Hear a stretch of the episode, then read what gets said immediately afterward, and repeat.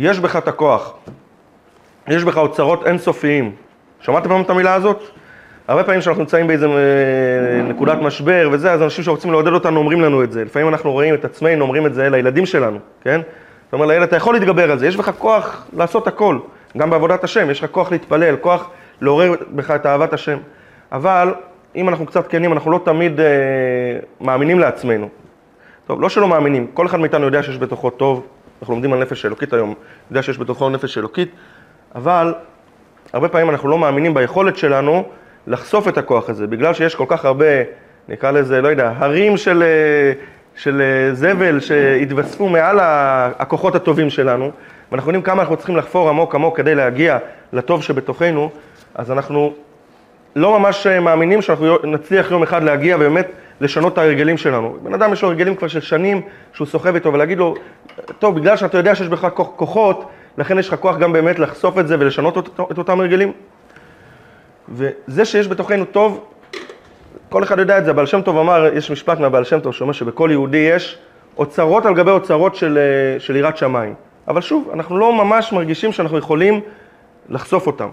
ולכן, אם אנחנו יודעים לתת לזה את השם, שהטוב שבתוכנו זה הנפש האלוקית, ונדע להגדיר לעצמנו מהי הנפש האלוקית, זה יעזור לנו גם להבין למה הדבר הזה כן יכול לעודד אותנו. כן יש דרך לחשוף ולעורר את החלק הטוב שבנו ול, ו, ו, ו, ולגרום לעצמנו שינוי, שכשנגיד לילד שלנו, אתה יכול, לא, לא צריך לשנות את כל הרגלים הרעים שלך כדי לחשוף את, ה, את הטוב שלך. אבל בשביל זה צריכים להכיר את הזהות של הנפש האלוקית. היום אנחנו בשיעור נעסוק בנפש האלוקית, במהות שלה. אה, בשיעור הקודם, בסוף פרק א', דיברנו על מהי הנפש הבהמית. והאמת היא שלא כל כך דיברנו ממה היא מורכבת. כדי לדעת להפעיל את הטוב שבנו, צריכים גם להבין איך המערכת הזאת עובדת, וזה יהיה הפרקים הבאים. להבין מה בדיוק עושים איתה, איך מפעילים את הנפש הבהמית, איך מפעילים את הנפש האלוקית. אנחנו נראה שהן בעצם מקבילות אחת לשנייה. זה שתי נפשות שמבחינת מערכת ההפעלה שלהן, הן זהות. רק היא מושכת לכיוון אחד, היא מושכת לכיוון אחר. וכשאנחנו נלמד עם המערכת הזאת עובדת, נדע איך להפעיל נכון גם את הנפש האלוקית וגם את הנפש הבהמית. אבל לפני שאנחנו לומדים על מערכת ההפעלה הזאת, שזה יהיה מפרק ג' והלאה, ג', ד', ה', עד פרק ט', אנחנו קודם כל מכירים, כמו ששבוע שעבר הכרנו את המהות של הנפש הבהמית, את ההגדרה הברורה שלה, אז אנחנו בשיעור הזה נעסוק ב- להכיר את המהות של הנפש האלוקית. אפשר לתת לזה דימוי. אם הבעל שם טוב אומר שכל יהודי יש לו אוצרות של יראת שמיים, זה כמו תיבה של אוצר. מה יש בתוך התיבה? יש אוצרות, יש כסף, יש זהב. אדם צריך לעבור קורסים, מה לעשות עם הכסף? כן, אדם זוכה בלוטו, בדרך כלל רוב האנשים שזוכים בלוטו אז הם מאבדים, צריך הרבה שכל כדי לדעת איך אני מתנהל עם הדבר הזה, איך, איך, איך להתנהל עם הכסף, כן? אבל אם נדמיין לעצמנו אדם שיש לו אוצר, יש ללמוד מה לעשות עם הכסף, איך לכלכל את עצמך, את הצעדים שלך בצורה נכונה, איך להתנהל עם זה, אבל יש דבר ראשון, שיהיה לך את המפתח לתיבה, אם אתה לא יודע איפה החור של המפתח ואין לך את המפתח, אז תחזיק את התיבה הזאת מכל הכיוונים, לא יהיה לך מה לעשות עם זה. אמרו שהיה פעם איזה אדם כפרי שנודע לו שהוא ירש אה, מאיזה דודה זקנה עשירה מיליונים, הביאו לו קלסרים של כל, כל החומר, כל הקודים של הבנקים, כל איך העסק מתנהל. הוא אומר, אני עשיר, הקלסרים מונחים אצלו בספרייה, הוא עשיר, אבל לא יודע איך להשתמש בהם, לא יודע איך לקרוא. דבר ראשון צריך ללמד אותנו לקרוא, ובשביל זה צריכים להכיר את הנפש האלוקית. כשאנחנו נכיר אותה, אז נבין למה אנחנו כן יכולים לבוא לבן אדם, שלמרות כל ההרגלים הרעים וכל הדברים הלא טובים, ולהגיד לו, כן, יש לך אפשרות לחשוף את החלק האלוקי שלך ולהשתמש בו, אוקיי? עצם העובדה, זה גם עניין של טרמינולוגיה. כשאנחנו אומרים, הרבה אנשים יגידו, יש, כל יהודי יש לו ניצוץ, יש בו חלק טוב, האם זה הנפש האלוקית, החלק הטוב שבנו? אז ראינו כבר שהנפש הבהמית גם יש בה טוב. אז זה לא מה שמבדיל בין נפש אלוקית לבין נפש בהמית טוב ורע. מה נגיד יש לו ניצוץ, יש לו איזה חלקיק אלוקי בתוכו, לא. אתה קורא לזה נפש אלוקית, שאתה מבין מה ההגדר, מה ההגדרה, מה המהות, מה ההגדרה הבסיסית, מה זה נפש אלוקית, הרבה הרבה יותר קל לך אה, להשתמש בזה. וכהרגלנו אנחנו נחלק את השיעור לשלושה חלקים. בחלק הראשון אנחנו קצת נסטה ממה שכתוב בתוך התניא עצמו ונענה על שאלה שקצת מציקה לכל אחד מאיתנו. כשאנחנו מדברים על הנפש האלוקית, למי יש נפש אלוקית? רק לחלק מסוים באנושות, רק ליהודים. אפילו על נפש בהמית אמרנו, שנפש בהמית של יהודי ושל גוי היא לא ממש אותו דבר, וזה מציף, במיוחד בדור שלנו, שהוא דור שדורש שוויון בין בני אדם. לא נעים לנו הדבר הזה שאנחנו אומרים, זה יותר שווה מזה. האם אנחנו באמת אומרים על עצמנו שהעם שלנו, עצם זה שאתה יהודי, אתה שווה יותר מאנשים אחרים? זה קצת מריח לנו כמו גזענות. אנחנו ניגע בזה רק כדי להוריד את השאלה הזאת, האם היהדות היא גזענות או לא? האם יש סתירה בין העובדה שאנחנו רואים את עצמנו כעם סגולה, כעם נבחר, שרק לנו יש נפש אלוקית? האם אנחנו לא בעצם אומרים שיש כאן בעצם הבדלי מעמדות, שינויים בין בני אדם, זה יהיה החלק הראשון. אחר כך נצלול לעניין של נפש אלוקית, אבל כדי להבין את זה אנחנו נחזור בקצרה את ההגדרה של נפש בהמית, כי חלק מהסיבה שאנשים לא יודעים להשתמש בטוב שיש בתוכם, ולא יודעים גם להתמודד עם הרע שיש בתוכם, זה הבלבול. כמו שבנפש הבהמית היינו מבולבלים, אז צריכים להגדיר אותה. תגיד מה הנקודה כדי שאני אדע איך להתמודד עם זה, אז אנחנו נחזור לנקודה של נפש בהמית כדי להתקדם ולהבין מהי הנקודה של נפש האלוקית. אם לא נגדיר טוב, לא יהיה חד לנו מהי נפש בהמית, לא נוכל להתקדם ולהבין מהי הנפש האלוקית. אז אחרי שנחזור על העניין של נפש הבהמית, נגיע לשורות הראשונות של פרק ב' בתניא. בעל התניא נותן לנו שלושה משלים, שבהם הוא פשוט בונה לנו את הזהות, תעודת זהות של נפש האלוקית. שוב, כמו שאמרתי, ממה היא מורכבת, איך עובדת המערכת, זה, זה נלמד בפרקים הבאים. אבל כדי להבין מה המשמעות של זה שאני אומר שיש בתוכי חלק שהוא נפש שלמה והיא נפש אלוקית. אתה אומר, זה הקדוש ברוך הוא, יש כאן אלוקות בפנים, מה המשמעות של הדבר הזה, בעל התניא יסביר לנו עם שלושה משלים, שאני בטוח שמי שקצת יחשוב על המשלים האלו, אחרי השיעור, יבין שיש כאן פשוט מתנה מטורפת, איך להסתכל על עצמך כיהודי ואיך להסתכל על יהודי אחר. אבל קודם כל אני רוצה להתחיל עם סיפור, שהוא סיפור מאוד מאוד מרגש, מופלא, יש בו גם מימד אה, רוחני של נס, אבל אה, לא פחות מזה, הוא סיפור משמעותי, הוא יעזור לנו להבין גם את מה שאנחנו לומדים היום וגם את מה שנלמד בשיעור הבא, זה סיפור שצריכים לזכור אותו במהלך השבוע, כל אחד, הדרך הכי טובה לזכור סיפור זה לספר אותו לאנשים אחרים, אבל תראו שזה באמת סיפור מיוחד, אבל הוא דבר ראשון יעזור לנו גם לשיעור הזה, להבין מה המשמעות שיש לבן אדם נפש אלוקית. הסיפור הזה, אני אתחיל דווקא מהסוף, הוא מסתיים במכתב שהרבי מלובביץ' כתב ליהודי בשם חיים גרוסמן, ואני מקריא את המכתב, כי המכתב הזה ממש מכתב יסודי. המכתב נכתב בג' בניסן תשמ"ד, 1984. והרבי כותב מכתב לאדם בשם חיים יוסף גרוסמן, שגר באיים הקריביים, יש כאן את הכתובת המדויקת שלו, מי שרוצה, תיבת דואר 2073, בברית סטריט, שם, אי שם באיים, באיים הקריביים. הרבי כותב לו, שלום וברכה, שמחתי לקבל את המכתב שלך, שהוא מלא בברכות, הבן אדם כתב לרבי הרבה ברכות. אבל, ממש בקצרה הרבי מודה לו על הברכות, והרבי אומר, אני חייב לחלוק עליך. יש מחלוקת בין הרבי לבין אותו יהודי. אתה כתבת משהו שאני לא יכול לעבור עליו בשתיקה. ככה הוא כותב לו הרבי. זה, המכתב הוא באנגלית, אבל זה תרגום מדויק לעברית. אולם עליי לחלוק על הכינוי שכינית את עצמך. אחרי שהוא כתב לרבי את כל הברכות והתודות, אז הוא חתם, לפני שהוא חתם, הוא נתן לעצמו כינוי. הרבי אומר לו, אני לא מסכים לכינוי שלך. מה הכינוי שלך? אתה כתבת על עצמך שאתה יהודי קטן מהאיים הקריביים. אומר לו הרבי, אין צורך להדגיש בפניך שכל יהודי, איש או אישה, יש לו נפש אלוקית. שאם אתה רוצה לדעת מהי הנפש האלוקית, שהיא חלק אלוקה ממעל, כפי שמוסבר בספר התניא. אומר לו הרבי, תקרא את ספר התניא, החל מפרק ב' והלאה, לא מספיק פרק ב', תקרא גם הלאה, ותבין שלפי מה שכתוב שמה, אין דבר כזה יהודי קטן, כן? ליהודי וליהודייה אסור אף פעם לזלזל בפוטנציאל האדיר שקיים בתוכם. וכשאתה כתבת על עצמך, אני יהודי קטן, אולי התכוונת לענווה, אבל בסופו של דבר אמרת בזה שאתה קטן, ואין דבר כזה יהודי קטן, כי יש לך נפש אלוקית. ואם נבין מה היה הסיפור שמאחורי המכתב הזה, אז זה יעצים את הדבר עוד הרבה הרבה יותר. מה היה הסיפור? הסיפור מספר אותו יהודי, ממש מזדהה בשמו, יהודי בשם אלי גרוסמן, הוא הבן של זה שקיבל את המכתב, והוא סיפר אותו לפני לא הרבה שנים, את הסיפור על זה שהוא, שהוא היה ילד בשנת 1984, תשמ"ד, והוא שם גר באחד מה, מהמדינות של האיים הקריביים, והוא אומר שבמדינה שלהם לא היו הרבה יהודים, הייתה קהילה יהודית מאוד מאוד קטנה, זה בכלל אי לא גדול, אבל הייתה קהילה יהודית מאוד מאוד קטנה, ובית ספר יהודי לא היה, אומר, אנחנו היינו משפחה שלא שמרה תורה ומצוות, אבל הייתה לנו זהות יהודית מאוד, ידענו שאנחנו יהודים, זה היה נוכח מאוד בבית, מצוות לא שמענו. ואני למדתי בבית ספר של גויים, כי לא היה בית ספר של יהודים, אבל לא סתם בית ספר של גויים, אלא בית ספר שהוא נוצרי, ממש דתי. והיה שם שיעורי דת, לומדים כל הזמן על הדת שלהם, את התפילות שלהם, ממש כמו בית ספר דתי, אבל אה, דת אחרת, מה לעשות? אומר, אבל בגלל שאני הייתי יהודי, ברגע שהגעתי לגיל אה, בוגר יותר, גיל 10-11, החלטתי, אני, אני יהודי, אז אני לא נכנס לשיעורים של הדת שלה, שלהם. אני לא נכנס לתפיל... משהו אחר, תחליף לא היה לי, לא היה לי מי שילמד אותי יהדות. אבל ידעתי, אני לשם לא שייך. מה קורה לילד יהודי אחד בכיתה, שהוא יוצא מהשיעורים של הגויים? אנחנו יודעים, זה לא רק, גם בין היהודים, אצל ילדים שיש ילד אחד שונה, אז מיד מתחילים להציק לו ולרדוף אותו, והוא סומן, והוא עבר הרבה הרבה סבל רגשי בבית ספר הזה, וגם ההנהלה הייתה איתו מאוד מאוד קשוחה. מנהל בית ספר, מה זה, אתה לא נכנס לשיעורים האלה, אין דבר כזה, יש נוהל לבית ספר. אומר, עברה תקופה, עברתי תקופה כל כך קשה, החלטתי, אני לא מגיע לבית ספר. אבא היה מוריד אותי ליד השער של הבית ספר, הייתי עושה לו כאילו אני נכנס לבית ספר, ברגע שהמכונית שלו הייתה נוסעת, הייתי עושה אחורה פנה, היה מגרש גולף ליד הבית ספר, הייתי מבלה שם כל היום, לפעמים היה לי משעמם, לפעמים היה לי מעניין. חמש דקות לפני הצלצול, הייתי חוזר בחזרה, כדי לצאת עם כל התלמידים שאבא יקבל אותי, מה היה היום בבית ספר, הכל טוב, הכל סבבה. ככה עבר, עברו איזה שבועיים שהוא לא מגיע לבית ספר, והמנהל אה, קרא לאבא לשיחה, אבא מגיע, הילד אפילו לא ידע, הוא אומר, אה, אלי, אומר, אני לא ידעתי מזה, אפילו אני הייתי במגרש. אבל אבא הגיע, שמע מהמנהל מה המצב, חזר, ובא לקחת אותי כאילו הכל כרגיל, אבל נסע איתי לאיזה מקום, אומר, אני חייב לדבר איתך. אומר, תגיד לי, אלי, איך היה היום בבית ספר? הוא אומר, אני לא רציתי לשקר, אז אמרתי לו, הכל טוב, היה כרגיל. אז הוא אומר, אה, היה כרגיל? אז תגיד לי, איך היה אתמול בבית ספר? איך היה שלשום? איך היה שבוע שעבר?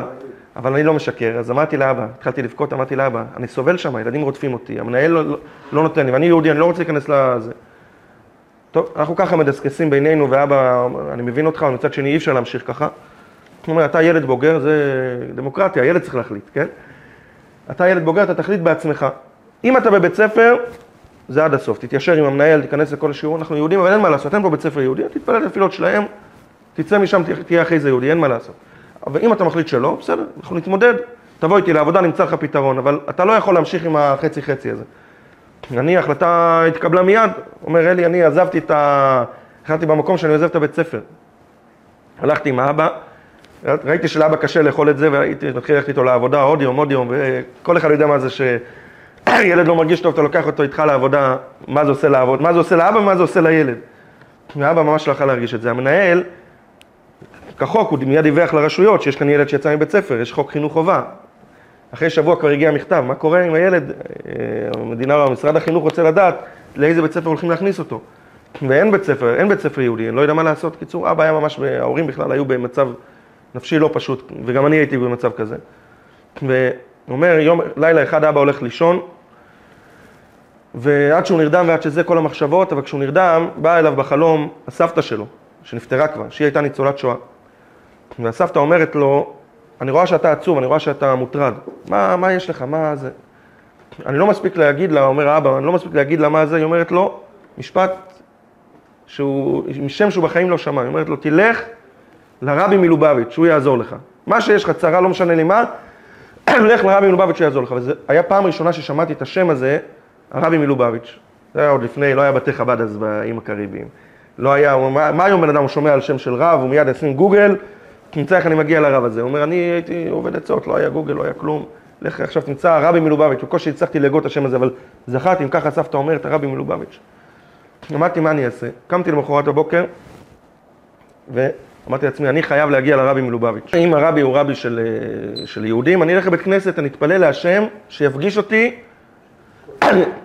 אני אתפלל להשם שיפגיש אותי עם הרבי מלובביץ'. התקשרתי, אני לא אחד שמגיע הרבה לבית כנסת, אבל היה לי את הטלפון של הגבאי, התקשרתי אליו, הלכתי, נסעתי אליו לבית כנסת, היה סגור ביום חול. לקחתי ממנו מפתח, נכנסתי לבית הכנסת, פתחתי את הארון קודש והתפללתי להשם, אם, הסף, אם החלום הזה אמיתי ומה שסבתא אומרת נכון, תעשה לי טובה, הקדוש ברוך הוא תשלח אליי, איך, איך אני מגיע ונפגש עם הרבי מלובביץ', אנחנו בצרה, אין לי איך לצאת מהצרה. אלי מספר לנו את הסיפור הזה, והוא אומר בוא נעבור שנייה לניו יורק, ושם יושב המזכיר של הרבי במשרד שלו, הרב חדקוב, והוא מרים טלפון ליהודי, שהשם ישלח לו רפואה שלמה, קוראים לו הרב משה קוטלרסקי, הוא היום מנהל את כל מערך השלוחים של חב"ד בכל העולם, עוזר לשלוחים להקים במקומות הכי נידחים, להביא להם תרומות, להקים את הבתי חב"ד. יהודי באמת רב זכויות במפעל הזה של השלוחים של הרבי, ואז הוא היה בצעירותו, הוא התחיל את העבודה שלו עם השלוחים, והמזכיר של הרבי אומר לו, יש לך הוראה מהרבי, קח איתך עוד בחור, תקנו כרטיס טיסה לאותה מדינה בקריבים, ותגיעו לשם. והוא לא אומר לו מה לעשות, מה השליחות, מה צריך לעשות, עם מי לפגוע, להיפגש, איזה פעולה צריך לעשות, אבל גם הרב אה, קוטלסקי הוא חסיד, הוא לא שואל. אם היה לרבי חשוב להגיד לו מה לעשות שם, הוא כנראה היה אומר לו.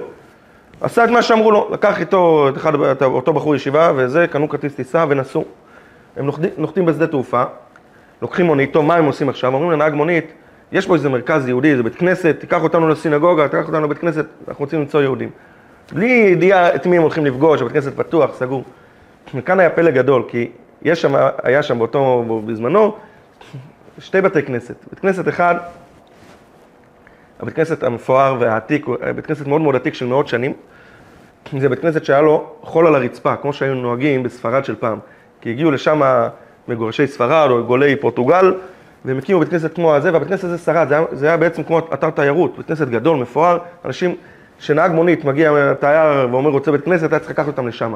אבל הנהג משום מה הכיר את הבית כנסת השני הקטן. במקום לקחת אותנו לבית, ספר, לבית כנסת הגדול, לקח אותנו לבית כנסת הקטן, והמונית עוצרת, יוצאים שני רבנים, הרב קוטלרסקי, הרב המבוגר יותר, ואיתו בחור ישיבה צעיר, ובדיוק בשנייה שהם יוצאים, אבא שלי יוצא מבית הכנסת וסוגר אותו, והוא רואה מולו פתאום שני רבנים, שזה בכלל היה דבר מוזר לראות אותם באיזה. והם ניגשים אליו ואומרים לו, אה, זה בית כנסת, נכון? עכשיו יצאת מהבית כנסת, אנחנו חייבים לדבר איתך. אומר להם, למה? אומרים לו, הרבי מלובביץ' שלח אותנו להכיר פה את הקהילה היהודית, לא היה להם משהו מעבר להגיד, צריכים להכיר. מה הם יגידו לו?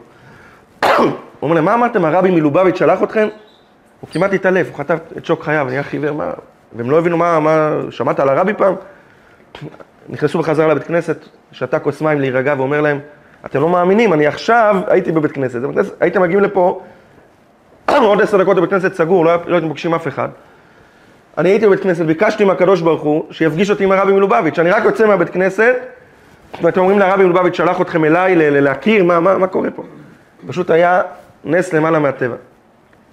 לקח אותם אליו הביתה, מתיישבים, מדברים, הסביר להם את המצוקה, אומר לו הרב קוטלרסקי, תביא את הילד, בוא נדבר גם עם הילד. תביא את הילד, הילד פעם ראשונה מדבר עם רב וזה, ו... ואומר לרב, אני רוצה, ילד חכם, ככה, אלי מספר על עצמו, שאלתי אותו שאלה. מה השאלה שהוא שאל אותו? הוא אומר לו, תגיד לי, כבוד הרב, ש... שילד יהודי מקבל מילד גוי בוקס, מותר לו להחזיר או אסור לו להחזיר? הרב קוטלרסקי היה יהודי פיקח, הוא עד היום יהודי פיקח מאוד, הוא מיד הבין את ה... מה התשובה שהילד הזה צריך לקבל, הוא אומר לו, מה זאת אומרת להחזיר? תחזיר לו מנה אחת אפיים, נתן לך אחד, תן לו שלוש, שכל הילדים בכיתה ידעו שאסור להם להתחיל עם יהודים. הוא שמע את זה, זה הכניס בו כוחות, הוא אומר, זה, זה רב מגניב. זה פתח את השיחה ביניהם, והוא דיבר איתו מה זה יהודי, והתחילו לדבר וזה. אחרי זה דיברו עם ההורים, אמרו, הרעיון הכי פשוט היה לקחת אותו בדיוק בניו יורק, מתחיל החופש, מתחילים איזשהו מחנה קיץ. ניקח אותו שיחווה קיץ שלם, חודשיים, בין ילדים יהודים ששומרים מצוות, ילמדו אותו דברים, הוא ירגיש ככה את העם שלו, ילד עם זהות יהודית כל כך מפותחת. באמת לקחו אותו לשם ואחר כך הוא נכנס כבר, ההורים הסכימו שהוא יישאר שם ללמוד בישיבה, והוא היום גר בניו יורק, יהודי שומר תורה ומצוות. המכתב שקראנו זה מכתב שאבא שלו, חיים גרוסמן, שלח לרבי מכתב תודה. מכתב מאוד מאוד, אנחנו יכולים, לא, לא הגיע לידינו המכתב שלו, אבל יכולים לדמיין לעצמנו שזה היה מכתב מאוד מאוד מרגש. איך הרבי קיבל מהקדוש ברוך הוא את המסר הזה לשלוח בדיוק בזמן את, ה, את הישועה שלהם. תודה, תודה, תודה, תודה, תודה לרבי. הרבי כל כך גדול, ואז הוא חתם על עצמו, ובצדק, הוא אומר, מי אני? מה אני עושה בחיים? אני, נקודה קטנה, זהירה, מי אני ומה אני, כן? אני יהודי קטן. והרבי, תראו מה זה, הרבי מקבל אלפי מכתבים, אז הבן אדם כתב יהודי קטן. הוא גם, גם בסדר, עשה ענווה. זה אחד הדברים שהכי הפריעו לרבי, זה הדבר הזה שיהודי אומר לעצמו שהוא קטן. מה זה קטן? יש לך נפש אלוקית. כן? זו המשמעות של נפש אלוקית.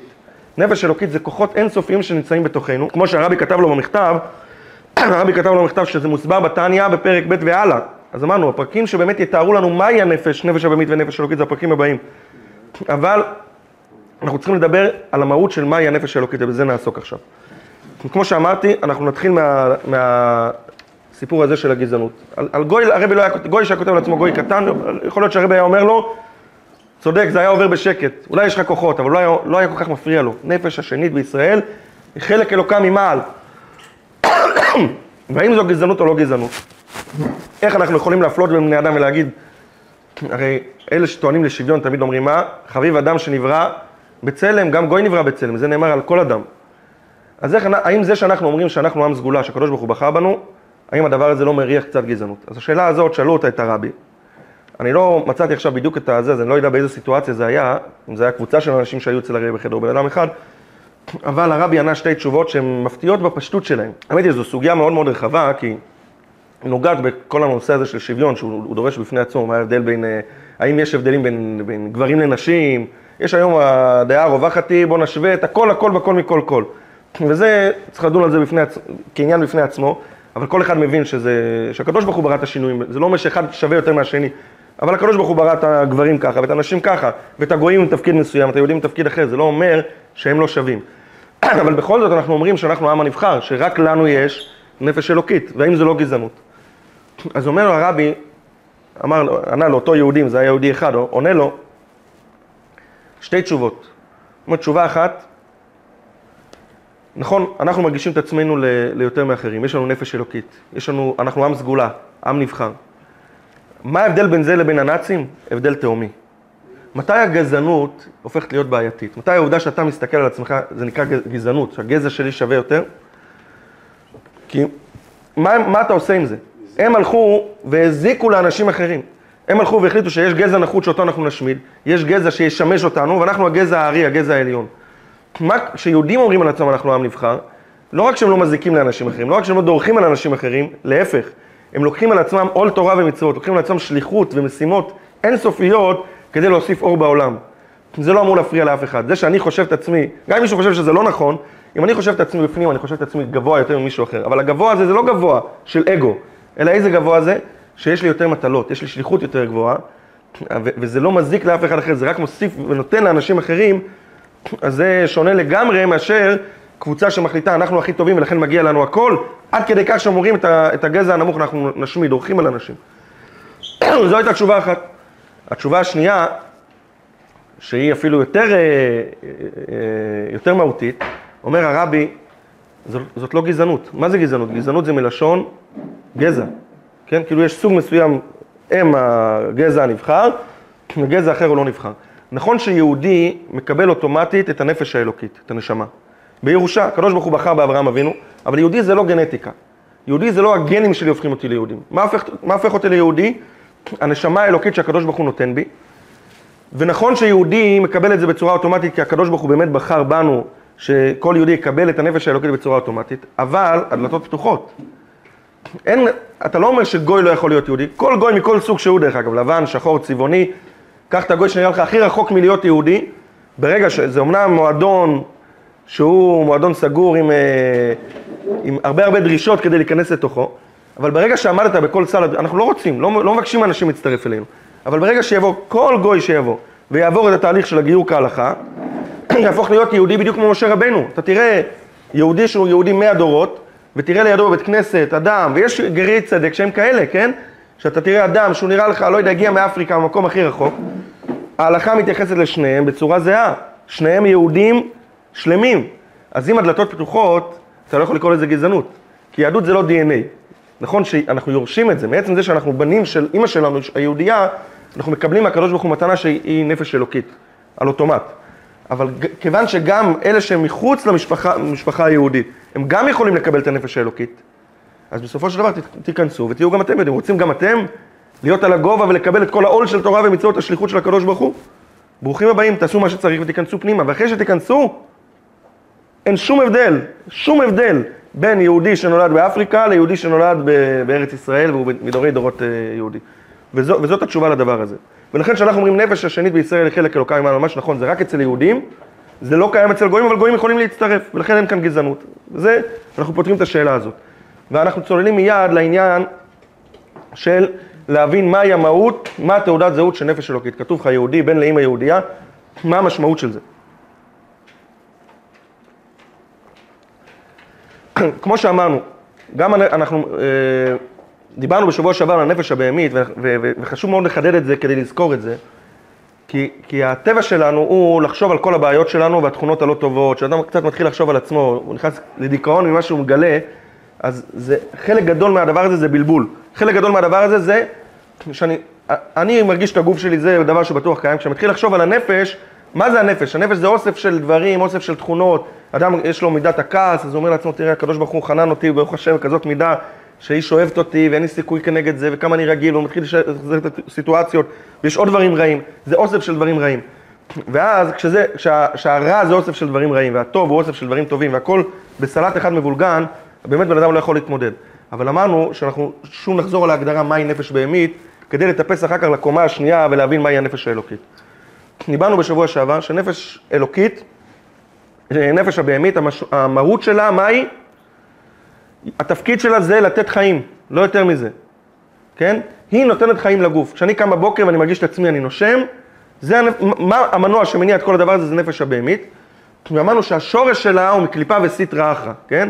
קליפה וסטרא אחרא גם נשמע משהו מפחיד, אבל כשחושבים על המילים האלו, קליפה כשמה כן היא. אנחנו צריכים לדמיין את העולם כולו, ככה האמת, זה לא רק לדמיין, אבל צריכים להבין את זה. מה ה-DNA של העולם, ממה הקדוש ברוך הוא ברא את העולם, זה מאנרגיה אלוקית. קוראים לזה דבר השם, אבל זה נמצא, זה הבסיס של כל נברא. זה הכל אנרגיה אלוקית. מה זאת הקליפה? הקליפה זה העובדה שהקדוש ברוך הוא מזרים את האנרגיה האלוקית לכל נברא ונברא, גם לכוס הזאת עכשיו הקדוש ברוך הוא מזרים אנרגיה אלוקית, אבל הוא שם עליה קליפה. כי אם הוא לא היה שם את הקליפה הזאת והאנרגיה האלוקית הייתה חשופה, אז היינו מסתכלים על העולם סביבנו, מה היינו רואים? היינו רואים את הקדוש ברוך הוא, לא היינו רואים משהו אחר. כדי שהעולם יוכל להתנהל עצמאית, שהעץ יהיה עץ, שההר יהיה הר, שהנמלה תהיה נמלה, שהאריה יהיה אריה, שכוחות הטבע יהיו כוחות הטבע, כל מיל, מיליארדי הנבראים שהקדוש ברוך הוא ברא, כל אחד יהיה עם האופי שלו ועם הזהות שלו, הקדוש ברוך הוא צמצם את עצמו וכיסה את האנרגיה האלוקית הזאת עם קליפה.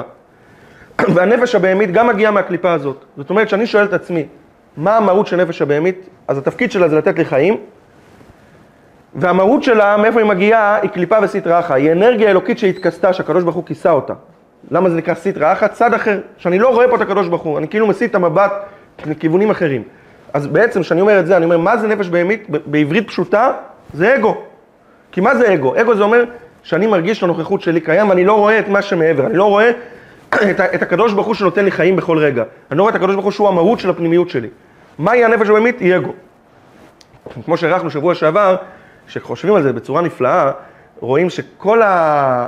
רואים בצורה מדהימה שכל תכונה רעה שיש לבן אדם, כל תכונה רעה, איך שלא תהפוך אותה, זה אגו שהתנפח לכל מיני כיוונים. נקרא ארבע יסודות, כן? אבל אמרנו, מה זה כעס? כעס זה לא איזה עולם ומלואו של כעס. כעס זה בסך הכל העובדה שאתה לא מכיר בזה שאתה אנרגיה אלוקית, שיש כאן הקדוש ברוך הוא. האנרגיה האלוקית של נפש במית היא לא חשופה. יש על זה קליפה, ולכן אתה רואה את עצמך, וכיוון שאתה רואה את עצמך, אז כשמישהו חותך אותך, עצמך זה עולה ועולה ועולה ועולה, ואתה מגיע, מאבד פרופורציות. וככה כל דבר, ככה זה עצבות, ככה זה עצלות, ככה זה, דיברנו על אה, דברים בטלים, יסוד הרוח, כן? זה אולי הדבר שאנשים הכי סובלים ממנו היום, זה בזבוז זמן. אדם יש לו סמארטפון, והוא עוד סרטון, עוד סרטון, עוד סרטון, אתה אומר לעצמך, מה יצא לי מזה? גם זה, וואי, יש לי טבע שאני אוהב לראות סרטון, זה לא נכון. יש לך אגו, אם אתה היית, אם, אם, אם, אם היית מרגיש את הקדוש ברוך הוא בכל רגע ולא היה לך את הקליפה הזאת, לא היית מבזבז את הזמן. הנוכחות שלך, כן, אני רוצה עכשיו לשבת בפנן, זה יסוד המים שבנפש הבהמית. זה הכל אגו שמתנפח לכל מיני כיוונים. ולכן גם התיקון של זה, התיקון של זה, הוא לא להתמודד עם כל דבר ודבר בפני עצמו. יש פלסטרים, יש לפעמים אדם כועס, אמרנו, צריך להגיד, פרק ק"ט בתהילים, הפסיק לכעוס, כן? כל מיני סגולות. אבל אל תלך לבן אדם שיסביר לך למה לא לכעוס, או למה לא זה, בלי לטפל בבעיית השורש. ואני, בזה אנחנו שמים את הנקודה, מהי הנפש הבהמית, היא אגו, שזה נקרא בלשון של התנא קליפה וסטרא אחא, ולכן התפקיד שלה להחיות את הגוף הוא בעייתי או לא בעייתי, זה רע או, או, או לא רע. השאלה היא איך אני מגדיר רע. אם רע זה, זה מזיק, לא בטוח שזה מזיק. כי עצם זה שאני קיים זה דבר חיובי.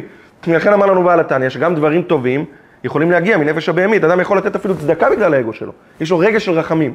הצדקה היא מצווה, אבל למה אני מרחם? למה הלכתי לתת צדקה? כדי לישון טוב בלילה, כן? זה מגיע מזה שאני רואה את עצמי. לכן היא נקראת נפש בהמית. בהמה זה לא דבר רע. סוס הוא לא רע. אבל אם תיכנס לתוך הקופסה שלו, תראה שהוא מרוכז בדבר אחד בלבד. כל החיים שלו סובבים סביב מה? סביב הסוס. איך יהיה לי אוכל, איך פה הזבובים מציקים לי פה ככה. אפילו חיה טורפת, היא גם לא רעה. לך תיכנס לראש של האריה, למה הוא טרף? למה יש שרשרת המזון? הוא היה רעב, הוא צריך לשרוד. זה הכל בסוף סובב סביב האגו. ואתה לא מסתכל על הבהמה כמשהו רע, גם הנפש הבהמית שלך היא שורש כל הרע אם אתה לא יודע לטפל בה. מזה יגיעו מידות רעות שיותר חמורים מבעלי חיים דרך אגב, כי אנחנו באמת יש לנו את הבחירה להזיק. אבל כשאתה מסתכל על הבסיס, מהי הנפש הבהמית? נפש הבהמית היא בסך הכל אגו. וכשאנחנו מגדירים את זה, ואנחנו מסתכלים על עצמנו, קמתי בבוקר, באמת זה, זה מסביר לך את כל החיים שלך. ואז אומרים לך, לא, יש לך עוד מערכת נפרדת, עוד נפש אלוקית, לא איזה ניצוץ טוב, או דברים טובים, רגשות טובים, אהבת השם.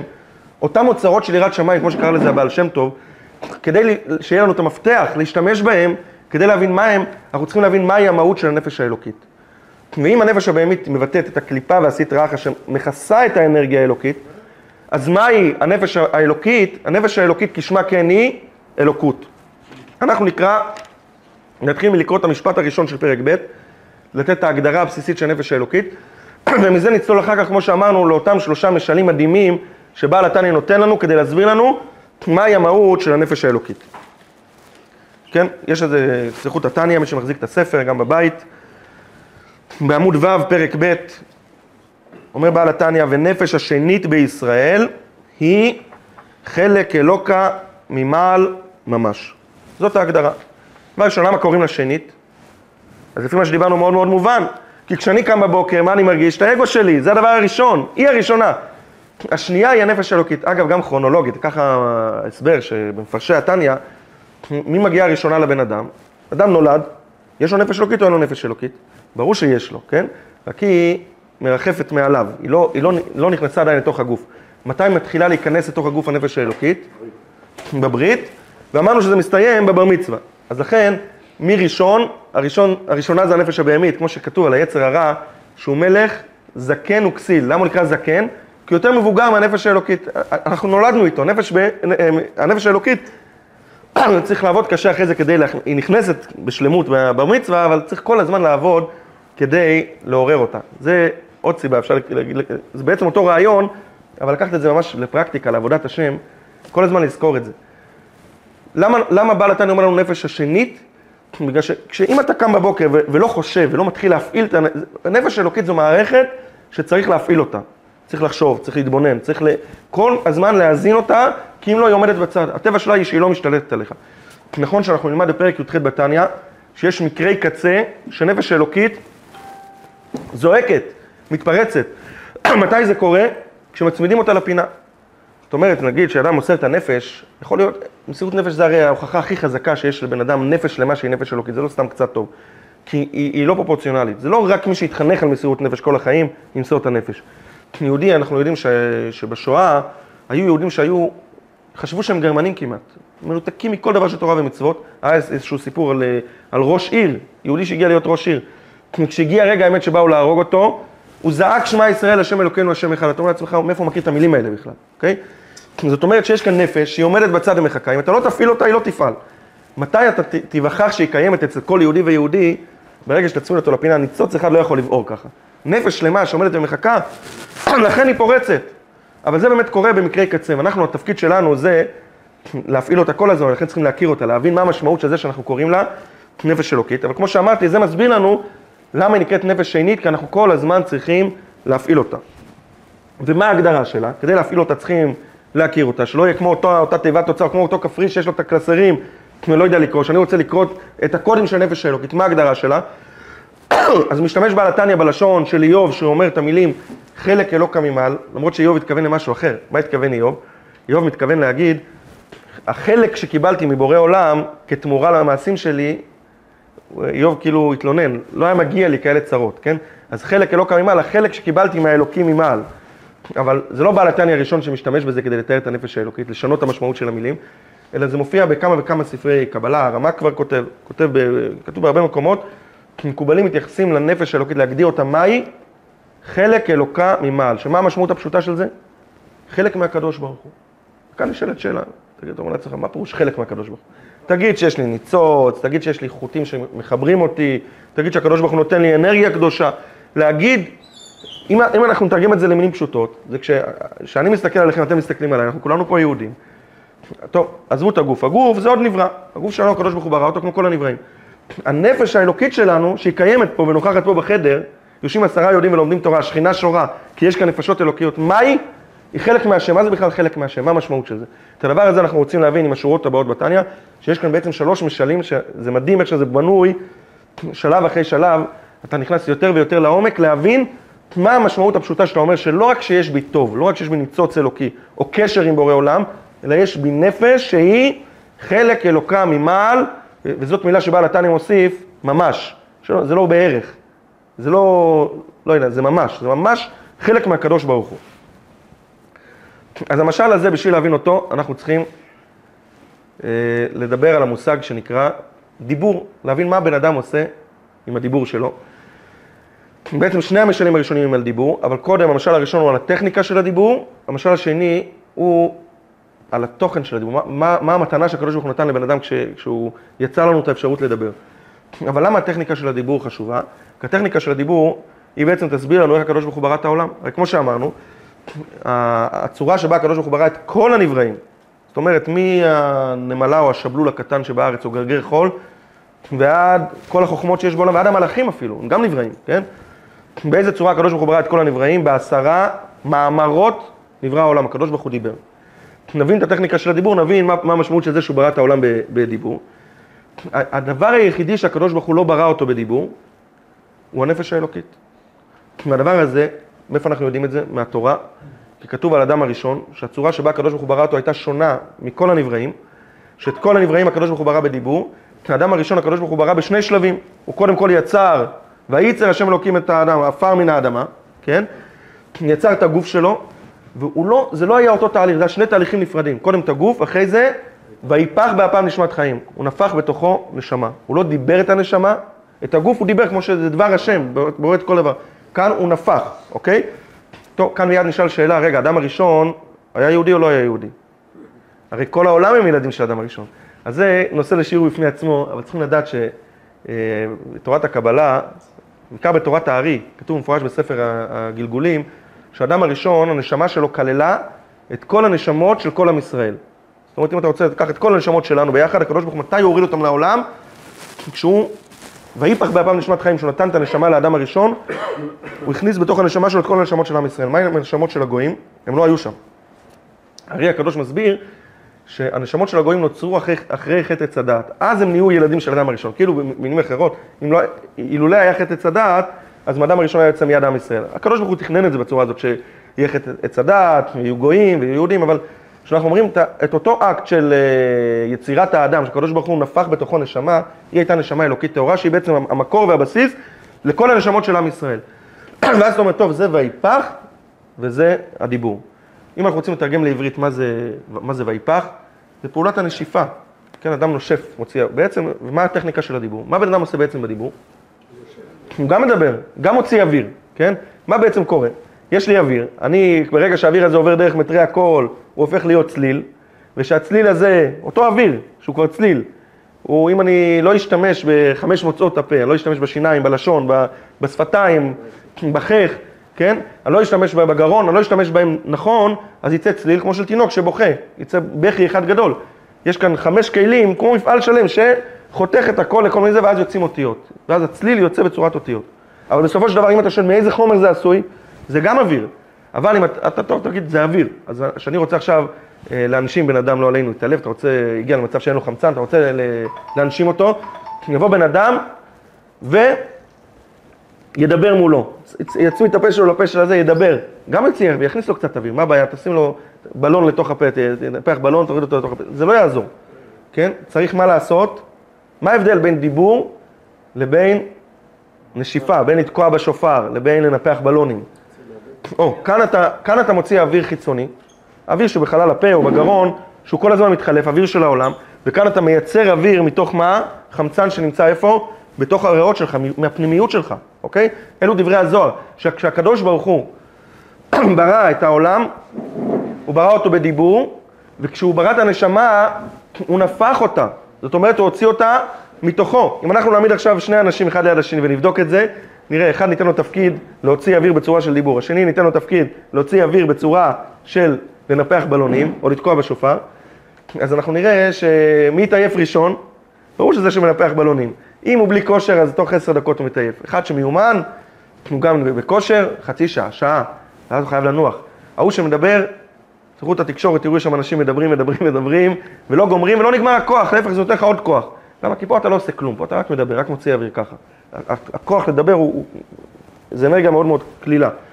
ואילו הנפיחה, להוציא, הנשיפה, להוציא, להוציא את האוויר מתוך הריאות שלך, לייצר חמצן מתוך הריאות ולהוציא אותו החוצה, זאת פעולה שדורשת מאמץ מאוד מאוד גדול. וזה כבר מסביר לנו שאם יהודי יש לו נפש אלוקית, כשאתה רואה עץ, אתה אומר לעצמך, איך הקדוש ברוך הוא ברא אותו? איך הקדוש ברוך הוא ברא את כל העולם? בדיבור. למה אנחנו מתארים את זה כדיבור? הקדוש ברוך הוא אין לו פה, אין לו שיניים, אין לו לשון, אין לו, אין לו אוויר, זה, זה, כל זה זה רק דימויים לבני אדם, אבל אנחנו רוצים להגיד, הוא אמר ויהי. כל הבריאה של הקדוש ברוך הוא, הוא יצר אותה באמצעות טכניקת הדיבור, זה קל לו, כן? ואילו את הנפש של, של אדם הראשון, שהוא, והיא הנפש אלוקית של כל יהודי, אנחנו אומרים את זה גם בתפילה, זה לא רק אדם הראשון, הקדוש ברוך הוא נפח בו נפש, אלא גם עלינו אנחנו אומרים, אלוקיי נשמה, נכון? אתה, אתה בראתה, אתה יצרת, אתה נפחת בי, כן? אתה נפחת, אתה, אתה נופח את הנשמה שלי בתוכי. אז, אז זה, זה הרבה כבוד ליהודי, גם יהודי שנראה לך הכי רחוק בעולם. הוא לא הולך להפגנה ההיא, הולך להפגנה השנייה, שנראה לך, וואי וואי, איזה חוטא גדול כביכול, כן? תסתכל עליו, אל תסתכל על החיצוניות שלו, תסתכל, תדע, יש לו נפש אלוקית שלא הלכה לשום מקום. גם יעבור את כל העבירות שבתורה, עדיין נפש אלוקית קיימת, ואתה צריך לכבד אותו. אתה אומר לעצמך, יש כאן נפש שהיא חלק, שהקדוש ברוך הוא עשה המון מאמצים, הוציא אותה מתוכו ומפנימיותו כדי לברוא אותה. כמה כבוד צריך להיות לנו ליהודי. רק במילה, עצה לחינוך שהרבי נתן פעם על פי הדבר הזה. היה אבא שהיה מכה את הילדים שלו, זה מאוד כאב לו. היה מכה אותם, כשהיו מתנהגים לו כמו שצריך, היה מוציא להם את העצבים. הוא בא לרבי, ביקש עצה. הוא אומר, מה אני אעשה? אני, אני מרביץ לילדים, אני לא רוצה את זה. מה אמר לו הרבי? הרבי אמר לו, תתבונן בפרק ב' בתניא, שהילדים האלה שלך, הם לא ילדים שלך, הם בנים של השם. יש להם נשמה שמגיעה מפנימיותו של הקדוש ברוך הוא. כאשר אתה תסתכל על הילד שלך ככזה, תגיד, זה, יש בו, כמה מאמץ הקדוש ברוך הוא השקיע בשביל הילד הזה, אתה לא תרביץ לו, אתה, תתחיל לכבד אותו, תתייחס אליו אחרת. אולי תכעס עליו כעס במינון נכון, כמה שצריך כדי לחנך אותו, אבל אתה לא, אתה לא תוציא, אתה לא פורק, את העצבים שלך תפרוק על, על, על, על משהו שהקדוש ברוך הוא ברא בדיבור, שגם לקדוש ברוך הוא זה פחות חשוב. בילד הזה אתה הולך לפרוק את העצבים שלך? ככה אמר לו הרבי, תתבונן בזה שהילד שלך הוא, הוא לא בן שלך, הוא בן של השם. אז זה המשל הראשון, אמרנו זה המשל הראשון הוא החיצוני יותר, כי הוא מדבר על הטכניקה.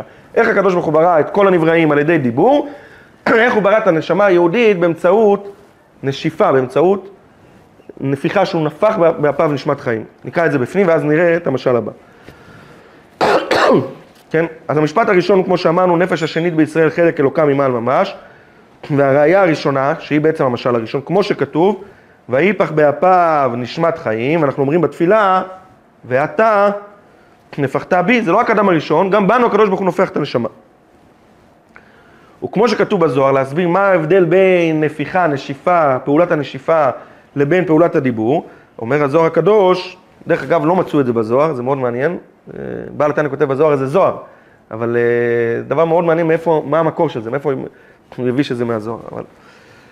אז כתוב ככה, הוא כותב בשם הזוהר, מאן דנפח, מתוכי נפח. זאת אומרת שהקדוש, הזוהר אומר על הפסוק, יש כאלה אומרים, מוצאים מקומות בזוהר ש, ש, ש, שמדברים את אותו עניין, שאומרים אולי הוא לקח את זה משם, או שיש לו גרסה, שככה היה כתוב בזוהר. אבל הוא אומר, מאן דנפח, הקדוש ברוך הוא, מי זה זה שנפח את הנשמה? עוד לפני שאני חושב מי הוא, מה, איזה פעולה הוא עשה? מתוכי נפח, מתוכו. כל הנבראים זה אוויר חיצוני. נשמה של יהודי, נפש אלוקית, היא מהפנימיות של הקדוש ברוך הוא. שתוכיות ופנימיות החיות שבאדם, שאתה נופח, זה לא רק לייצר סתם חמצן, בתוך החמצן הזה נמצא חלק מהנפש שלך, לכן אתה גם יכול להחיות אנשים אחרים, אוקיי? אז, אז את, את הפנימיות של הקדוש ברוך הוא, הוא, הוא לקח אותה ושם אותה בתוך הגוף של היהודי, זה נפש האלוקית, זה המשל הראשון. ומזה אנחנו מתקדמים למשל, ש, שהוא גם משל הדיבור, אבל כאן אנחנו לא מדברים על הטכניקה של הדיבור, אלא על המתנה שיש בדיבור. מה, למה יש דיבור בעצם, כן? מה זה דיבור? דיבור, כל אחד יגיד ש, ש, שדיבור זה היכולת שלנו לתקשר עם אנשים אחרים, נכון? אם אנחנו נשאל מה ההבדל בין דיבור לבין מחשבה. אם הדיבור זה היכולת שלנו לתקשר עם אנשים אחרים, אז המחשבה זה היכולת שלנו לתקשר עם מי? עם עצמנו, נכון? נגיד, אוקיי, יש דיבור ויש מחשבה. כאן אני מדבר עם אנשים אחרים, וכשאני רוצה לדבר עם עצמי, אני משתמש בכוח המחשבה, פלוס מינוס אותו דבר. אבל זה לגמרי לגמרי, לגמרי לגמרי לא אותו דבר. נכון שהדיבור הוא מאוד מאוד קריטי ומאוד מאוד חשוב. אדם בלי יכולת לתקשר, זה לא רק תקשורת, זה לא רק להגיד מה אני צריך, מה אני לא צריך. כל היצירה שיש בעולם, זה, זה כוח, הדיבור הוא כוח עצום. לבנות דברים זה לא רק בידיים. יש אנשים שהם, אדרבה, היצירה האמיתית היא כשאתה יודע להפעיל אנשים אחרים. ואיך אתה מפעיל אנשים אחרים? באמצעות כוח הדיבור. כשאתה המנהל, כשאתה בעל הבית, ואתה בא ונותן הוראות לעובדים, אתה נותן, אתה, אתה יועץ, אתה נותן עצות. זה הכל, אם זה היה במחשבה שלך, אדם יש לו אלף רעיונות. אלף רעיונות בראש, רצינו, וואו, רעיונות שיכול לכבוש את העולם, להקים את העסק הכי גדול, יש לו רעיון להיות תלמיד חכם הכי גדול, כן? אלף רעיונות. איך הוא יביא אותם לידי פועל? באמצעות הדיבור, אם לא ידבר לא יהיה כלום. זו מחשבה לפעמים, היא, היא יכולה להיות כלום לעומת הדיבור, כן? אבל כשאנחנו. נלך על ההגדרה הזאת, כן, שהדיבור הוא תקשורת שלי עם אחרים, והמחשבה היא תקשורת שלי עם עצמי. אבל כדי להמחיש את זה, מה שאני אגיד עכשיו זה משל שהוא בסך הכל ממחיש, הוא לא, אין בו איזה תוספת של עומק, אבל ההמחשה גורמת לנו להבין שזה לא סתם שתי כוחות, קיבלת מהקדוש ברוך הוא מזלג וכפית. זה מפעל שלם ש, שלא שמים לב אליו, מפעל אדיר, כאילו כמו שתראה מכונה משוכללת עם, עם אינסוף אה, וריאציות, שזה עולם המחשבה ועולם הדיבור. המשל הוא על בן אדם שגר באשקלון, ויש לו אימא שגרה לא רחוק בקריית גת, ויש לו מנהג שהוא פעם בשבוע נוסע לבקר את אימא שלו, לכבד אותה. והוא, זה מדובר על בן, אדם מפעם, אין לו, אין לו פלאפון, אין לו וואטסאפ, אין לו אינטרנט, אין לו גם רכב, הוא יוצא מהבית, הולך עשר דקות ברגל, מגיע לתחנת אוטובוס, עולה על האוטובוס, נוסע לאימא שלו הביתה ומבלה איתה, עושה לה קניות, מכבד אותה. טוב, יום אחד, ככה הוא נוהג שנים, פעם בשבוע הוא עושה את זה. יום אחד הוא יצא, היה לו איזשהו עיכוב קטן, הוא יצא קצת מאוחר, הוא גם פתאום שם לב שהוא קצת יצטרך בדרך ברגל, והוא לא יודע האם הוא יספיק את האוטובוס או לא יספיק את האוטובוס. אוקיי? הוא מתחיל להגיד לעצמו, מה, אם, אם הפסדתי את האוטובוס, אז עדיף ללכת בנחת במקום סתם להזיע. אני אלך בנחת, אני אספיק את האוטובוס הבא, אבל אז אני צריך להתקשר לאימא שלי ל... ל... לעדכן אותה שאני מאחר, כי היא רגילה שאני מגיע בשעה קבועה. אבל אם יש לי אפשרות להספיק את האוטובוס, אני ארוץ, אז אני, אני אגיע בזמן. ו... אבל אני, איך אני יודע אם אני אספיק או לא? צריך לדעת מה השעה, אבל אין לו שעון ואין לו פלאפון, לא יודע מה השעה. אז הוא עוצר בן אדם ברחוב, ורוצה לשאול אותו את השאלה ש... שתעזור לו, לקבל ממנו את הנתון הזה שיעזור לו. אז מה הוא אומר לו, לאותו בן אדם? הוא אומר לו, תשמע, יש לי אימא בקריית גת מאוד מבוגרת, אני הבן יחיד של השעה הזאת שאני נמצא אצלה בשבוע, זה החיים שלה, וכל שבוע אני יוצא בזמן, אני עולה לאוטובוס ואני מגיע אליה והיא מבסוטה עד השמיים. היום יצאתי מאוחר ואני לא יודע, שכחתי גם את השעון בבית, אני לא יודע מה יהיה, ואם אני אספיק את האוטובוס או לא, אולי האוטובוס כבר נסע, אולי זה, ואני חייב שתגיד לי מה השעה, שאני אדע מה השעה, ואז אני אספיק את האוטובוס, אם לא, אני חייב לעדכן את אימא שלי, לתפוס טלפון. מה יעשה הבן אדם ששומע את כל הדבר הזה? הוא לא נראה לי ישרוד עד, ה... עד המקום הזה, הוא פשוט יבעט בו. מה, מה, מה אתה מבלבל במוח? תגיד כבר תכלס מה אתה רוצה. וכאן אנחנו לא מבחינים איזה יכולת אדירה הקדוש ברוך הוא נתן לנו באמצעות כוח הדיבור. כוח הדיבור זה לא רק לדבר, זה לא רק להגיד מה שאני חושב החוצה. כוח הדיבור זה מערכת שלמה שנקרא לה, של מעצורים ושל סינון, כדי לשים את כל המחשבות שלי בצד ולבחור להגיד לבן אדם השני, לתת לו בדיוק מה שהוא צריך לקבל. זה הרי דבר מדהים, כי הרי כל המחשבות שאמרתי זה לא שטויות. זה מה שעבר לאותו בן אדם באותה חצי שנייה במוח. חצי שנייה של מחשבה, תראו כמה, איזה עולם הוא לא קיים בתוך זה. ו, ואם הדיבור היה רק משפך להעביר לבן אדם השני את המחשבות שלי, כדי להגיד לו מה אני רוצה ממנו, ולא היה לי את היכולת, וזה היה בלי המעצורים, לא הייתה תקשורת בין בני אדם. היכולת של הדיבור היא יכולת אדירה שהקדוש ברוך הוא נתן לנו, לקחת את כל עולם המחשבה, וזו דיבור פשוט של שלוש מילים, סליחה מה השעה, כן? אבל קחו דיבור שהוא קצת יותר מורכב. יש לבן אדם בתוך הראש עולם ומלואו, וכשהוא רוצה להעביר את המסר הזה לבן אדם השני, יש כאן יכולת אדירה ומטורפת שהקדוש ברוך הוא נתן לנו. אפשר לדמיין את זה כמו דחיסה כזאת, שכל עולם המחשבה שלי, אני דוחס אותו פנימה, ואז אני יכול בצורה מדהימה ומדויקת לשלוף מתוכו בדיוק את המסר שהבן אדם השני יכול לשמוע ומעוניין לשמוע וצריך לשמוע, להלביש את זה במילים, וככה הוא יקבל את זה. זה דרך אגב נקרא כוח הדיבור. כל בן אדם יודע לדבר, כן? אבל כשאומרים, זה הרב הזה, הוא פה מפיק מרגליות. יש רבנים תלמידי חכמים גאונים, שאי אפשר לשמוע את הדברי תורה שלהם. למה אי אפשר לשמוע את הדברי תורה שלהם? לא שהם פחות תלמידי חכמים, אולי אפילו יותר תלמידי חכמים. אין להם את יכולת הדיבור, ההוא יש לו כישרון דיבור. מה מתכוונים כישרון דיבור? זה בדיוק הכישרון הזה. שכל אחד מאיתנו משתמש בו, לכל אחד יש, יש את המפעל הזה. יש אחד שהמפעל קצת יותר משוכלל. אתה אומר, הוא לא רק יודע לשים את הכל בצד ולתת את המסר הנכון, אלא הוא גם יודע לבחור במילים מדויקות, הוא, הוא כל כך יודע לקרוא את הבן אדם שמולו, שיודע לסגנן את הדברים שלו ולתת אותם בדיוק במינון הממש מדויק. וככל שהיכולת הזאת יותר טובה, אתה יכול לתת שיעור יותר טוב. אתה יכול להיות, מי שאצלו זה מפותח מאוד מאוד טוב, יכול להיות מתווך דירות, יכול להיות יועץ אה, שיווקי, יכול להיות משווק, כן, זה בעצם אמנות השיווק. מהי אמנות השיווק? לקחת את המוצר שלך, ועם כל העולם שלו, לשים אותו בצד, ולהתחיל לחשוב על הבן אדם השני, מה הוא, מה, הוא צריך, מה הוא רוצה לשמוע, מה הוא צריך לשמוע. ואז לקחת את זה, ולהתאים את זה למה שהוא צריך. זאת יכולת הדיבור. עכשיו אנחנו מבינים שהקדוש ברוך הוא ברא את העולם בדיבור, זה לא רק, לא רק דיברנו על מאמץ או לא מאמץ, אלא את העולם כולו, כולל כל הנבראים, הוא ברא בדיבור, ואיך הוא ברא את בני ישראל, עם איזה כוח? המחשבה. אנחנו מגיעים מהמחשבה של הקדוש ברוך הוא, אוקיי? אגב, יש עוד הבדל קטן, כן? הדיבור הוא גם, אנחנו לא הדיבור, הדיבור הוא מייצר אותנו, מייצר את כל הנבראים. הנפש האלוקית, היא עצמה נמצאת בתוך המחשבה של הקדוש ברוך הוא, כך כתוב. בני ישראל, נראה את זה בפנים תכף, עלו במחשבה. ובואו נבין, זה היה המשל, בואו נבין מה המשמעות של מחשבה ודיבור אצל בורא עולם. אנחנו לא יודעים מה זה בורא עולם, לא, לא יכולים להכיר אותו, הוא אינסופי, ושכל מוגבל לא יכול בחיים לתפוס מהי המהות האמיתית של האינסוף. אבל מה שכן ברור לנו, שכשאנחנו אומרים שהקדוש ברוך הוא ברא את כל העולם בדיבור, הוא השתמש באותה טכניקה, באותו מפעל, באותו כישרון עצום שהוא נתן לבני אדם, מבשרי יחזה אלוקה. זאת אומרת, שאם הקדוש ברוך הוא לא היה משתמש באותם מעצורים שבלשון של הקבלה הם נקראים צמצומים, ששמים את המחשבה שלו בצד ויוצרים את העולם ב"ויאמר אלוקים יהי רקיע", יוצרים את העולם בדיבור, כדי לברוא את הכוס הזאת, אז הקדוש ברוך הוא עכשיו אומר אותה, אם הוא לא היה יוצר את זה, מה היה בעולם? העולם כולו היה, העולם כולו היה אין סוף. כמו שאנחנו מדמיינים את אותו בן אדם, עם המחשבה הפשוטה שלו. אם, אם הדיבור היה רק משפך לשפוך את המחשבה שלי החוצה, אז הבן אדם השני היה מתבלבל, הוא לא היה שומע כלום, הייתי מוציא את כל כולי החוצה, אני הייתי מדבר, אבל הוא לא היה שומע. הייתי אומר, את כל מה שיש בפנים הייתי מוציא החוצה. אצל בורא עולם, מה שיש לו בפנים המחשבה זה, זה את עצמו, זה האין סוף, אין לו דברים אחרים. המחשבה שלו זה הוא, זה מה שמעניין אותו, מה שמעסיק אותו, זה המטרות שלו, זה מה ש... אנחנו לא יכולים לדמיין את זה, אבל, אבל זה ברור לנו שזה, שזה זה הקדוש ברוך הוא בכבודו ובעצמו. כדי לברוא עץ, מה היה צריך הקדוש ברוך הוא לעשות? היה צריך לדבר, מה המשמעות של לדבר? לשים את המחשבה בצד, לשים את כל העולם הפנימי שלו כביכול, את האין סוף בצד, ולתת לעץ את הקוד הברור והמדויק שהוא צריך, את האותיות עין וצדיק, שהם נותנים חיים והם, והם בורים עץ. אם הקדוש ברוך הוא ייתן, יש מדרש שאומר שאם הקדוש ברוך הוא ייתן לנברא מינון טיפה יותר גבוה ממה שהוא מסוגל לקבל, הוא לא יהיה קיים, כן? עשב מקבל בדיוק את החיים שהוא צריך לקבל, בדיוק, הקדוש ברוך הוא כמו באמנות הדיבור, שאתה מסנן לבן אדם השני את השלושה ארבעה מילים שהוא צריך לשמוע ואתה מגיש לו אותם ככה, ככה הקדוש ברוך הוא בשביל שהעשב יהיה קיים, לקח אנרגיה אלוקית מעצמו, שם את הכל בצד ונתן לאותה, לאותו עשב את המינון המדויק שהוא צריך לקבל. וככה זה כל הנבראים, זה, זה עשב, זה נמלה, כמו שאמרנו, זה, זה אפילו מלאכים ושרפי מעלה. איך הקדוש ברוך הוא ברא את מלאך מיכאל?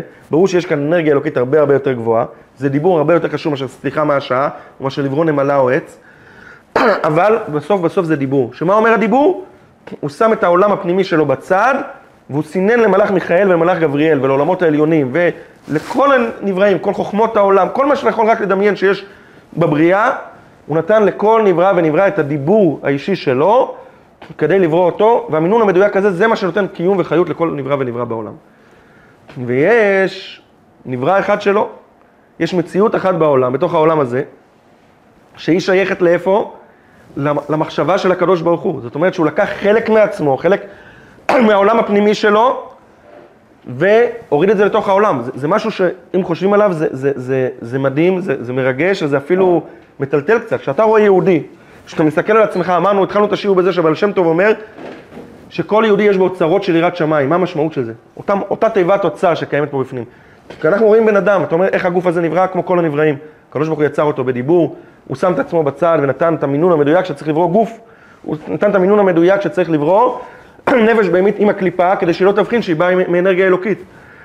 אבל הוא נתן ליהודי נפש נוספת, ששם הוא לא עשה את המעצורים האלה. שם הוא, הוא לקח את המחשבות שלו, כן, ושפך אותם, כן? זה, זה פשוט צינור שמעביר את הקדוש ברוך הוא לתוך העולם הזה. למה אנחנו לא מרגישים את זה? למה אנחנו לא תמיד מרגישים את זה במידה גבוהה, ואיך אנחנו מפתחים את זה? על זה נלמד בשיעורים הבאים. השיעור הבא יסביר לנו איך יש לנו נפש אלוקית. הקדוש ברוך הוא בעצם פתח משפך ושפך לפה את עצמו, את המחשבה שלו העביר לכאן, אנחנו חלק ממנו, איך יכול להיות שאנחנו לא חשים את זה ולא מרגישים את זה. אוקיי? זה יהיה השיעור הבא, זה המשך פרק ב'. אחר כך נבין איך כן מפעילים את זה בפרקים הבאים. אבל כאן אנחנו כבר יש לנו את התעודת זהות של הנפש האלוקית. למה קוראים לה נפש אלוקית? זה לא איזה ניצוץ, תגיד עכשיו יש איזה אנרגיה שאתה מקבל מהשם, איזה חוט שקושר אותי, זה דברים טובים, זה לא אוסף של דברים טובים. נפש אלוקית, כמו אומר לנו בעל התניא, היא חלק מהקדוש ברוך הוא, חלק אלוקה. ולכן הוא מוסיף את המילה ממש, חלק אלוקה ממעל, ממש, אוקיי? אז נראה את המשל הזה בפנים. כך על דרך משל, נשמות ישראל עלו במחשבה. כתוב, הרבי מדייק, לא רק, הם לא רק מגיעים מהמחשבה, בתוך המחשבה של השם גופה, הם מבחינת עלייה, עלו במחשבה. וכאן הוא נוגע במשל שהוא משל שלישי שהוא אפילו יותר עמוק כדכתיב, בני בכורי ישראל, ש, שיהודי הוא ממש בן של הקדוש ברוך הוא, זאת הרבה יותר מסתם מחשבה, אבל זה כבר ייגע לנו לשיעור הבא יותר. אבל כאן מיד הנמשל, כך כביכול נשמעת כל איש ישראל, כל יהודי ויהודי, הצדיק הגדול ביותר, ועד אחד שנראה לנו הרשע הגדול ביותר, הנשמה האלוקית שלו קיימת ועוצמתית, והיא גדולה, והוא לא יהודי קטן. כי, למה? כי היא נמשכה מאיפה? ממחשבתו וחוכמתו יתברך. עכשיו אומר, הבעל התניא, אל תחשוב שהחוכמה של הקדוש ברוך הוא זה, יש אותו, והוא גם חושב על כל מיני דברים, מיד מבהיר לנו שידעו חכים, בלשון הזוהר, הקדוש ברוך הוא חכם, אבל לא בחוכמה ידיעה, לא בחוכמה שאנחנו מכירים, אלא הוא וחוכמתו אחד, וכמו שכתב הרמב"ם, בהגעה בעל התניא, צריכים ללמוד את זה כל אחד בפני עצמו, אבל הוא נכנס לסוגיה במה חלקו על הרמב"ם, אבל בנקודה הזאת הסכימו כל חכמי הקבלה, כן, והארי הקדוש, הסכימו עם הרמב"ם שהקדוש, שהחוכמה של הקדוש ברוך הוא וחוכמתו אחד. והרמב"ם קורא לזה שהוא המדע והוא היודע. וכולו, חולו זה אומר הוא הידוע. זאת אומרת, בשונה מבני אדם שיש את המדע, את הרעיון, יש את היודע, זה הבן אדם, כן? יש המדע שזה הכוח להבין, וזה שלושה דברים, מדע, יודע וידוע. כאן אתה אומר לקדוש ברוך הוא שהוא אחד, אחד יחיד ומיוחד, וזה דבר שבן אדם לא יכול להבין בשכל, ושהקדוש ברוך הוא, הוא והחוכמה שלו והידיעה שלו זה דבר אחד. ודבר זה אין ביכולת האדם להבינו על בוריו וכולו, כדכתיב, החקר אלוקה תמצא, וכתיב, כי לא מחשבותיי, מחשבותיכם וגומר. אז זה בעצם אומר לנו מה זה יהודי, וכמו התחלנו את השיעור בדבר הזה, שאומרים לבן אדם, מעודדים אותו, יש לך כוח, אדם רוצה אהבת השם, רוצה יראת השם. כל התניא בסוף אמרנו מה זה, זה הפסוק, כי קרוב אליך הדבר מאוד, בפיך ובלבבך לעשותו. שאתה יכול לא רק לעשות מצוות, אלא גם הלב שלך יכול להיות, אתה יכול להרגיש את הנוכחות של השם כל הזמן ולעבוד אותו לשם שמיים, לא לחפש שכר, שהקדוש ברוך הוא יהיה מרכז החיים שלך, ואתה אומר לעצמך, איפה אני ואיפה תפילה בכוונה, איפה אני ואיפה לחשוב על הקדוש ברוך הוא, ואיפה אני ולעורר את הרגש. ואז אומרים לך, בעל שם אתה אומר, יש לך אוצרות של יראת שמיים בלב. אתה אומר לילדים שלך, יש לכם כוחות להתגבר על ההרגלים הרעים, יש לך כוח להתגבר על היצר הרע. אז אתה מבין שאם אתה סתם אומר את זה, טוב, יש לך טוב, יש לך רע, זה מעורבב כזה, יש לך, אז כשיש הרבה רע, אז אתה גם מנמיך את הטוב. זאת אומרת, הטוב הזה אין סיכוי לעורר אותו. אבל כשאתה אומר איזה נפש אלוקית, להתחיל להסתכל על הילדים שלנו אחרת, על האישה אחרת, על עצמנו אחרת, ועל כל יהודי ויהודי אחרת, כמו שאמר, אמרו בחסידות, או שהמגיד ממזרית שמה, שיהודי צריך, כן, המגיד ממזרית שאומר את זה לרבי אלימלך, לנועם אלימלך מליז'נסק, משפט שכדאי לצאת איתו. אמר, אה, אמר לו המגיד ממזרית לרבי אלימלך, אומר לו, אתה צריך לדעת שצריך לאהוב את הרשע הגמור באותה מידה שאתה אוהב את הצדיק הגמור. ובלי פרק ב' ותנא אתה לא יכול להבין את זה. אם אתה מסתכל על יהודי כטוב ורע, מה התכונות שלו, מה המצוות שהוא עושה, כמה הוא מבטל את הזמן, לא מבטל את הזמן, הוא טוב עם אנשים, לא טוב עם אנשים, לא יכול להיות שאתה תאהב צדיק גמור ורשע גמור באותה מידה. אבל כאן אתה עולה בדרגה. אל תאהב את הצדיק בגלל מה שהוא עושה. מה שהוא עושה הוא בסך הכל, הוא מנצל את הנפש האלוקית שלו בצורה הכי מלאה, הוא עושה את זה כל הזמן. אבל למה אני אוהב אותו? כי הוא חלק מהקדוש ברוך הוא. יש כאן משהו שהוא לא מהעולם הזה, אני אוהב את השם, אז אני אוהב אותו. ואילו הרשע הגמור, אותו דבר בדיוק, נכון שיש לו הרבה הרבה קליפות שאין לצדיק, הנפש בהמית שלו התגברה עליו, הוא אולי חי 99% מהחיים ב, ב, בתוך הקליפה וסטרא אחא, בתוך הנפש הבהמית, אבל מאחורי זה מסתתרת הנפש האלוקית. והנפש האלוקית של הרשע הגמור, והנפש האלוקית של הגר, כמו שדיברנו על הגרים, והנפש האלוקית של הצדיק הגמור, שלושתם ביחד, אם יהיה עוד שבעה אנשים, אפשר להוציא ספר תורה. הם כולם נציגים של הקדוש ברוך הוא בעולם. זה, כמו שאמרנו, מאן דנפח מתוכן נפח, זה מגיע, הקדוש ברוך הוא מתאמץ מאוד כדי לברוא אותנו, מתאמץ כביכול. הכוונה שהוא מוציא את עצמו, נותן את עצמו לתוכנו, ונשמות ישראל עלו במחשבה, אנחנו מגיעים מהעולם הפנימי של הקדוש ברוך הוא, אנחנו חלק ממנו. וכשמבינים את הדבר הזה, מבינים כמה עוצמות יש בנפש האלוקית, וגם, אנחנו מגיעים גם לחשוף אותה בצורה הרבה הרבה יותר חזקה.